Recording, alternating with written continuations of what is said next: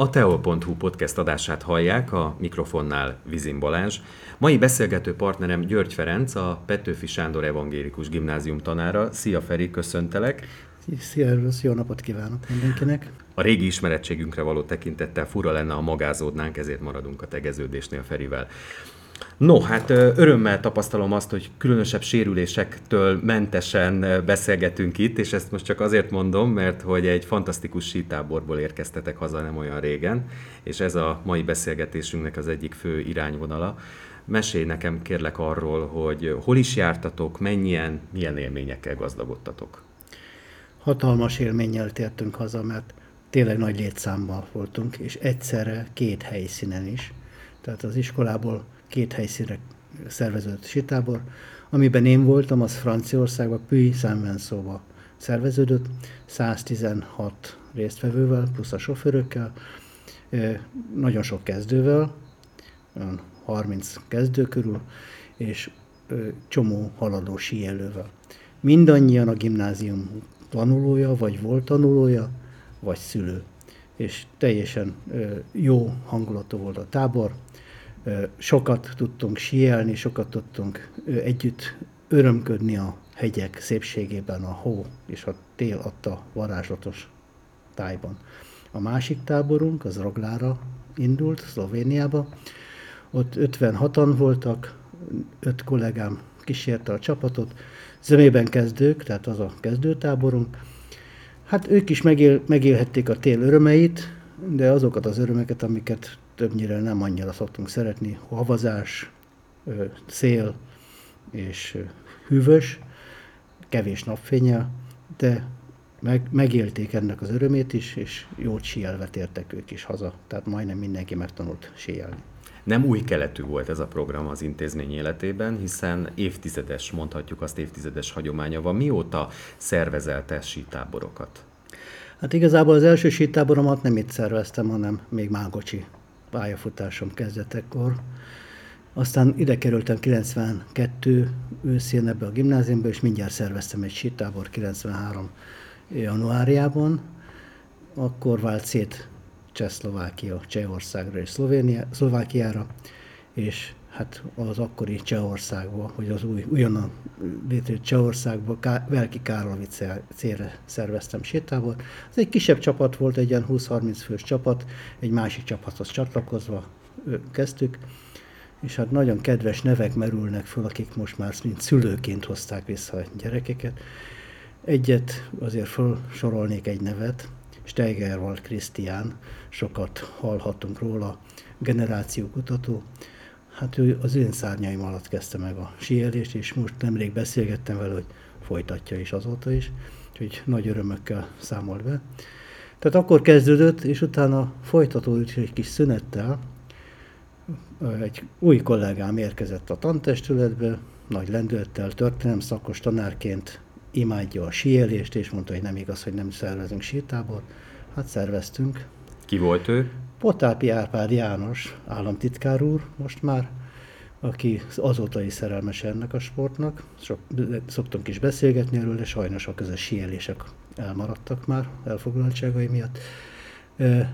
Akkor Lopusna Dolinába szerveztük a sétávot. Hát bajba is voltam egy darabig vele, hogy hol van egyáltalán, létezik-e egyáltalán ilyen hely. Hát létezik, és nagyon jó kis hűvös völgy, mert tényleg ez volt a fő erénye nagyon jól megmaradt a hó. A, a alacsony tátra északkeleti nyúlványában van, pont a Gerlachfalvi csúcsal szemben, csodálatos látvány a magas tátrára. Egy kis pálya, de pont arra jó volt, hogy mi elkezdjük a ilyen tevékenységünket. Kétszer-háromszor vissza is tértünk oda, Szvét városában volt a szállásunk. Aztán rábeszélt az ottani szervezőnk Misa, hogy menjünk arrébb, sokkal jobb hóviszonyok vannak Pleisi terepén, Korompa mellett, és hát az Árpival fogtuk magunkat, elmentünk szállást keresni. És hát bejártuk Kassa környékét, mire találtunk egy Velki Kosica nevű kis települést egy sportszállóval, és az is egy két-három alkalommal a helyszínünk volt. Elég sok gyereket vittünk oda, akkor még a volánbuszokkal jártunk, tehát egy, az a hőskornak tekinthető Sejler Géza kollégám is akkor csatlakozott be a sítáborokba, tehát ott, ott kezdtük. De aztán kinőttük. Tehát teljesen egy kicsivel nagyobb terep volt, de kinőttük, és hát volt némi magyar ellenesség, ami kicsit zavart minket, hogy mégis azon a területen, ahol annyi magyar él, minket kinéznek, hát akkor arrébb álltunk egy picit, elmentünk Ausztriába, Gerlicen pályáit próbáltuk meg.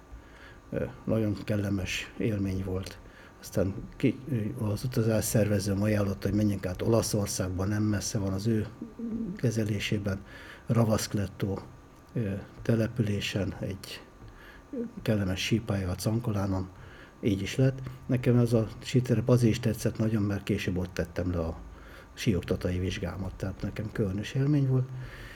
Aztán megint visszatértünk kicsit Ausztriába, megint Olaszországba, de aztán Olaszországba léptünk egy nagyobbat. A, Brent, a Brenta Dolomitok szomszédságában Paganella, Fajdella Paganella településre szerveztük a sétábat. Csodálatos környék. 3000 méteres szép hegycsúcsok, viszonylag magas pálya, magasan fekvő pálya, hóbiztos, jól kezelt pályák, nagyon barátságosak az olaszok, nagyon megszerettem azt a környezetet elég sok tábort vezettem, többször volt dupla tábor, tehát kezdőket külön választottuk. Arany János a program gyerekeit is vittük. Önnellátóak is voltunk, tehát főztünk magunknak, nagyon jó volt. Csak hát, ahogy ez a síterep, amikor elkezdtük, olcsó volt, alig látogatott, aztán szépen fejlesztették, és egyre népszerű lett, följebb mentek az árak, keresni kellett más terepet ekkor jött elő Franciaország. Igaz, hogy messze van, de szezonon kívül, a főszezonon kívül nagyon kedvező árakon. És ezért kezdtünk el Puy saint járni, most már több mint 12 éve járunk oda rendszeresen. Az egyik táborunk mindig ott van, a haladóbbaknak. Kellemes 75 kilométernyi sípályarendszer, egy törcsélyes szerkezetű a pálya, tehát gyakorlatilag nem lehet eltévedni. Tettünk egy kitérőt Vars Rüzol pályáira, az egy háromszor ekkora pályarendszer. Többet kellett vadászni a gyerekeket, tehát én nem is tértem oda-vissza.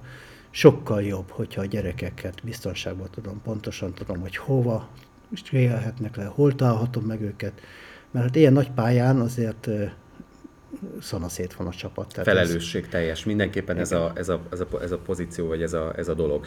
Kanyarodjunk egy, vissza egy picit a KH-hoz, síelés közben amúgy sem árt néha, hogyha az ember kicsit bemegy belegedni a, a kellemesebb hőfokba. Szóval miért pont a síelés, ez hogy jött a, a te életedben, vagy mikor szeretted ezt meg?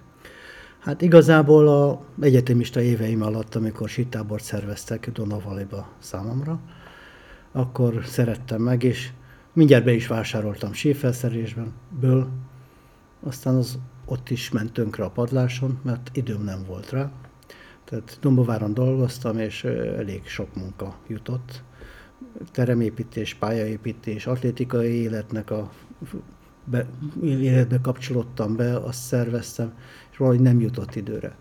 És akkor az életem úgy alakult, hogy Dombováról Mágosra mentem, akkor akkor fölmerült az, hogy hú, van egy szerelmem, amit jó lenne, hogyha ö, megint űzhetnék, és ott az akkori főnököm, Kerényi Zsolt, iskolai igazgató, most is Dombováron, segítségével a Pérista Gimnázium Kecskeméti Pérista Gimnáziumba vitt el, és ott elbeszélgettünk, hogy hogyan is kell szervezni egy sétábort, még egy pár felszerelést is adtak és ez, ez adta a kezdődőkést. És az az öröm, amit a gyerekek szemében láttam, ez mindig újra és újra föl meg, megtette azt a hatást, hogy újra és újra szervezzem ezt, és látni akarjam. Ennek már 30 éve? Ennek már pontosan 30 éve, sőt már 31, mert az Mágocson így volt. Van egy, egy ez a vonulata, a másik az, hogy azért edzőként és megéltem azt, hogy jó a változatosság. Tehát valami olyan dolgot bevinni a rendszerbe, ami, ami nem monotonitást egy kicsit megtöri. Hát az atlétikában a téli versenyidőszak kezdete környékén ez így alkalmas a síelés. mint ahogy, ahogy tanultam nagy elődöntő Unodi Szabolstól, nyáron viszont a Tisza túra az, ami hasonló. Tehát azokat a gyerekeket szólítottam elsősorban meg, nyilván én is, akikkel együtt voltam, és így, így kerültünk sítáborba egy, egymás közelébe, és hát hogy múlt az idő, és egyre kevesebb olyan tél volt, ami igazi télnek nevezhető itt Magyarországon, ez volt a harmadikok. Tehát, hogy igazi megélni a telet, a magas hegyek között lehet, ahol tényleg van tél, tényleg van hó, ahol lehet csúszkálni, húgolyozni, és öröm, öröm, örülni annak, hogy, hogy van ilyen is az életünkben. És ez, ez volt a fő motiváció. Mit ad a gyerekeknek a sítábor, vagy, vagy ez a kikapcsolódás, kimozdulás? Nyilván itt, ahogy említetted, tehát kiegészítve a, a mindennapi testnevelést, az atletizálást, tehát mi az, amit te látsz, vagy adott esetben el is mondanak, hogy tanár úr, igen, ez, ez ezért volt jó? Hát nagyon fontos pont az a egyik fő összetevője a nagy hegyek, a természet csodálata, hogy az ember megtapasztalja, hogy milyen kicsi is ebben a világban. Hogy az ő, ő ereje milyen kicsi ahhoz képest, amit, amiben ezt a sportot űzheti. Tehát segít egy kicsit alázatra jutni. Segít egy kicsit ö, a fizika törvényeit használva túl lendülni nehézségeken. Tehát olyan, olyan erőforrásokat mozgat meg, amit egyébként a hétköznapi élet monotóniájában nem szükséges. És azt hiszem, ez az elsődleges. A másik, hogy egyedül ezt nem lehet űzni, ezt a sportot. Még akkor is, hogy a, a sílécen én állok rajta, és én irányítom a sílécet, és úgy tűnik, hogy egyedül csinálom, kell a társaság hozzá. Kell az, aki a biztonságot adja. Tehát, hogyha probléma van, akkor segítsünk egymásnak. Nagyon jó közösségformáló dolog illetve benne van az is, hogy mit érnek a konsztok, amiket tudok, ha ezt nem csodálja valaki. És ott azért erre van jócskán példa, és nagyon jó közösségépítő szerepe van ennek. És hát erőlét szempontjából sem mindegy. Úgy gondolna az ember, csak rááll a létszre és lecsúszik, és ehhez nem kell erőt kifejteni. Hát amikor a gyerekeknek megmutatom, hogy mi is az igazi síelés, akkor bizony jobban lihegnek, mint én. És ez nagy örömmel tölt el, hogy egyrészt én is bírom még, másrészt igen, ez rengeteg fizikai erőt kiigényel. Tehát jó tény, én sok mindent rutinból oldok meg, tehát a sok év tapasztalatából, ők meg sokszor több erőt fektetnek bele szükségesnél, de igen, jól mutatja, hogy ez igen nagy erőkifejtést igényel, és ez meglátszik a második, harmadik napi izomlázakban is. Tehát itt többnyire olyan diákok jönnek velem, akik sportolnak egyébként. És még és mégis, is izomláz. És mégis izomlázok van, mert, mert más izmokat mozgat meg. Tehát ez is egy nagyon fontos dolog. Mi volt számodra, ha egyáltalán ki lehet így emelni egy olyan jellegzetes, emlékezetes sítábort, ami különösen kedves a szívednek, ami, amire a mai napig, hogyha ezt kérdezik tőled, akkor ezen nosztalgiázol, vagy gondolsz vissza? Igen egész pontosan a legemlékezetesebb ilyen szempontból, amikor egy dupla sítáborban az egyik sítábort elbúcsúztattam Pagannellán, és a másikat vártam, akik március 15-én a műsort, a városi ünnepi műsort prezentálták, és utána beültek a buszba, és elutaztak Olaszországba, ahol én vártam őket. És hát késő éjszaka érkeztek meg, elfoglalták a szobáikat, és hajnalban arra ébredtem, hogy a erkélyen kint hangokat hallok, és örömvisítások, hogy nézd, milyen csodálatos, rózsaszín hegyek között vagyunk. Tehát azt az örömet, amit ott megéltek, ezek a gyerekek aranyánosos diákok voltak, és az egyikük éppen a kolléganőm is ebben a csapatban. És azok a kollégák, akik, akik akkor körülvettek, a tánctanárok jött velünk, és együtt főztünk. Tehát az, az volt a, az egyik apartmanokban voltunk, és fölpakoltunk a konyhára mindent, ami szükséges, és összehívtuk a diákokat egy apartmanba, minden, szab, minden apartmanból egyet, és megmutattuk, hogy az aznapi menüt hogyan főzzük meg. És elmentek és megfőzték ők maguknak. Tehát ilyen örömei voltak ennek. És a, még egy ilyen emlékezetesség volt ennek a tábornak, hogy a két tábor között két méter friss hó esett egy nap alatt, tehát azt a csodálatos friss havat, és mi vagy március közepe volt már, volt, amikor napközben 15-20 fok volt, tehát gyakorlatilag fürdőruhában síeltünk, és aranybarnára sülve értünk, érkeztünk haza. Tehát ez egy nagyon emlékezetes sítábor volt Paganellán. Igen, hát ezt az elmondottak alapján el is tudom képzelni. A már a kollégákat említetted. Van kinek átadni a stafétát, vagy stílusosan szólva a sílécet? Igen, több kollégám is van. Az előbb említett kolléganőm, Toderoni Reidrita, aki aranyosos diákként velem kezdett síelni, mielőtt elment gyermeknevelési szabadságra, már három sítábort levezetett. Remélem, hogy amikor visszatér, és a kisgyermek engedi, ő folytatja ezt. Ő a kezdőtáborokat Roglára szervezte elsősorban, de most három olyan kollégát is próbáltam betanítani, akik reményem szerint folytatni fogják ezt a tevékenységet. Úgy tűnik, hogy még a sioktatói oklevet is meg akarja szerezni egyikük. Brajer Orbán Károly kollégám nagy lendülettel állt neki ennek, hogy ő akkor most ezt régi vágya volt, hogy megtanuljon síelni, és el, el kell dicsekednem vele, hogy annyira ügyesen és jól tanult meg síelni, hogy öröm volt nézni. Tehát tényleg egy hetes sí után, sí próbálkozások után tökéletesen párhuzamos létszerzetéssel, nagy bátorsággal, egész nehéz pályákon is lejött velem, de megvan benne az alázat is, ami szükséges ehhez, és nagy reményeim vannak ezzel kapcsolatosan. Kolléganőm, a, aki a Roglai sítábort vezette, Enikő, szintén úgy tűnik, hogy kedvet kapott, de reméljük, hogy nem akadályozza meg ma, hogy de azt, amit a, a kolléganőmnél mondok, hogy gyereknevelés is fontos, és kisgyerek mellett ne, elég nehéz sitábort szervezni.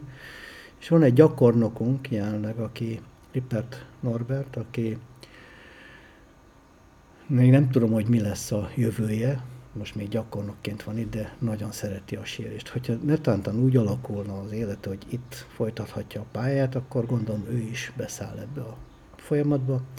Úgyhogy bizakodva nézek a jövő elé, tehát lesz utód, aki folytatja ezt a dolgot. Már csak azért is, mert ebben a városban azt hiszem, hogy elég sokan szerették meg a síelést, elég sok olyan csoport van, akivel nekem is volt módom együtt síelni, és úgy önállóan is szerveznek táborokat, vagy síeléseket, és hát én úgy, úgy érzem, hogy ebben a városban nagyon komoly ö, sí élet folyik, tehát sokan, még egy síkölcsönző is tud működni, ami, ami azért egy ekkora méretű városban kuriózom, tehát ennek nagyon örülök, és Árva István nagyon sokat segített a sítáborok szervezésében is ennek kapcsán hogy a sí kölcsönzérnek a szolgáltatásait sokszor ajánlotta föl segítségül. Bízom benne, hogy az általad említett kollégáid is hallgatják a teo.hu podcast adását. Mit üzennél nem csak nekik, hanem azoknak, akik eh, erre a, az elhatározásra jutnak, hogy, hogy akár sítábort szervezzenek? Mi kell ahhoz, hogy valaki jó szervezői váljon, tehát mik azok az ismérvek, amelyekkel mindenképpen rendelkeznie kell, vagy amelyekkel fel kell vérteznie magát? Hát nem egyszerű feladat. Tehát nagyon körültekintően kell összeválogatni mind a körülményeket, mind a utazási szervezőket, különösen a buszos utazásoknál van nagy kockázat. Sajnos mind a két tragédia, ami jelentős fájdalmat vett föl még ma is a szívemben. Deutschlandbergi sírbaleset, ami most már lassan 30-20 valány éve volt. Annak a kőszegi diákok egyik tanára rendszeresen találkozom vele, tehát ez is föl, fölvetti, tehát egy busz hibából, eredően fékhibából eredően volt tömeges baleset és haláleset. A másik meg Veronából éppen kifelé utaztunk, és lehet, hogy éppen az ő helyékre mentünk, akik ott balesetet szenvedtek. Tehát nagyon fontos a körültekintés, hogy milyen busztársasággal, milyen buszokkal és milyen sofőrökkel indulunk útnak. Nagyon fontos a, a kontakt személy, aki segíti a szállások elfoglalását, hogy az jól sikerüljön kiválasztani. Nagyon fontos az összetétel a tábornak, hogy legyen olyan segítő, aki bajban ki tud segíteni. Ez legyen szülő, kollega, igyekszem mindig úgy szervezni, hogy legyen velünk olyan orvos, aki a kisebb problémákat meg tudja oldani. Legyen velünk olyan ö, szülő, aki autóval érkezik, és esetleg nagyobb problémákat meg lehessen oldani. Most is volt rá szükség. Igen, ez egy veszélyes sport, tehát előfordulnak balesetek, de ehhez is bizonyos higgadságra is szükség van, hogy, a, hogy ne a feszültség növelkedjen az emberekben, amikor történik egy baj, hanem inkább a problémát próbáljuk, tudjuk megoldani. És ehhez kell egy nagy alázat is, hogy igazából azért is szerveztem a siutakat, mert szeretek síelni. De tudomásul kell vennem, hogy elsősorban nem az én síelésemről van szó, hanem a többiekéről, a többiek biztonságáról. Tehát le kell tudnom mondani a saját örömöm egy részéről, azért, hogy a többieknek legyen öröme, és akkor ez az én örömöm is válik. Én ö, Istenben bízó, hívő emberként ö, könnyen gyakorlom ezt, hiszen jó iránymutatóm van, és ez segít ebben. Tehát, hogyha én tudom segíteni a társaimat, akkor nekem is jobb lesz. És ezt üzenem annak, aki akar ilyen tábort szervezni, hogy a közösség ereje az nagyon nagy, hogyha jó közösséget tud összehozni, akkor könnyű lesz a dolga. Hogyha nem, akkor nehéz. A szavaid is megerősítik bennem azt, amit egyébként is tudtam. Egy testnevelő tanár, egy edző, az nem csak a tanúra vagy az edzés keretein belül edző, hanem, hanem tényleg a nap 24 órájában. Neked a mai nap napig mit ad ez lelkiekben, feltöltődésben az, akár egy sítábor, akár egy sikeres verseny. Ugye most nem beszéltünk azokról az egyéb versenyekről, sportágról, amelyben ugyancsak remekeltek a tanítványaiddal együtt. Tehát, hogy számodra mi az, ami a mindennapi motivációt még adja ehhez a pályához? Lehet, hogy nem jöttem mindjárt rá a pályám elején, de szép lassan ki kristályosodott bennem.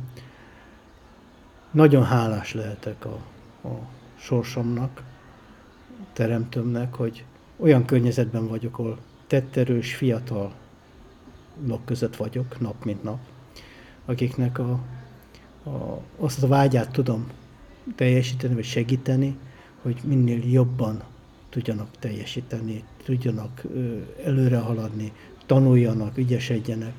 És ebben a környezetben, hogyha, hogyha az ember meglátja azt a szeretetet, azt a, azt a akarást, akkor minden napja egy öröm. És ez az öröm vezet nap mint nap testnés órákon is, meg a, most már edzéseket nem tartok, de az edzéseken is, ott különösen azért, mert ott olyan diákokkal találkozhat az ember, akik sokkal nagyobb energiát fektetnek bele a sportba, a testmozgásba, mint a, a társai. Tehát ott különösen nagy öröm, illetve a, a sítáborok, meg egyéb tiszatúrák, amiket szerveztünk, tehát olyan lelki adnak, most ö, szerencsém volt elmondani, hogy inséges napjainkat tekintve nagyon nagy fizetést kaptam. Évekre előre és visszafelé, visszafelé is, ami nem pénzben kifejezhető, nem anyagiakban, a szeretetben. Tehát ez akkor a muníció, amiért érdemes pedagógusnak lenni, és én ezért szeretem ezt a pályát. Nem is cserélném el másra. Igaz, hogy most már nem nagyon kéne elcserélni, hiszen nem sok van vissza, de látom a tanítványaim szemében azt az örömet, amikor találkozunk, amikor csak egyszerűen elmegyünk egymás mellett az udvaron vagy a folyoson, és, és örömmel, mosolyogva tekint rám, illetve köszön. Szerencsére ebben az iskolában nagyon jó a közösség, tehát szeretjük egymás társaságát, és ez kölcsönös, és annélkül nem is megy. Tehát nekem ez rendkívül nagy öröm és nagy hálával tölt el. Ez végszónak is kiváló.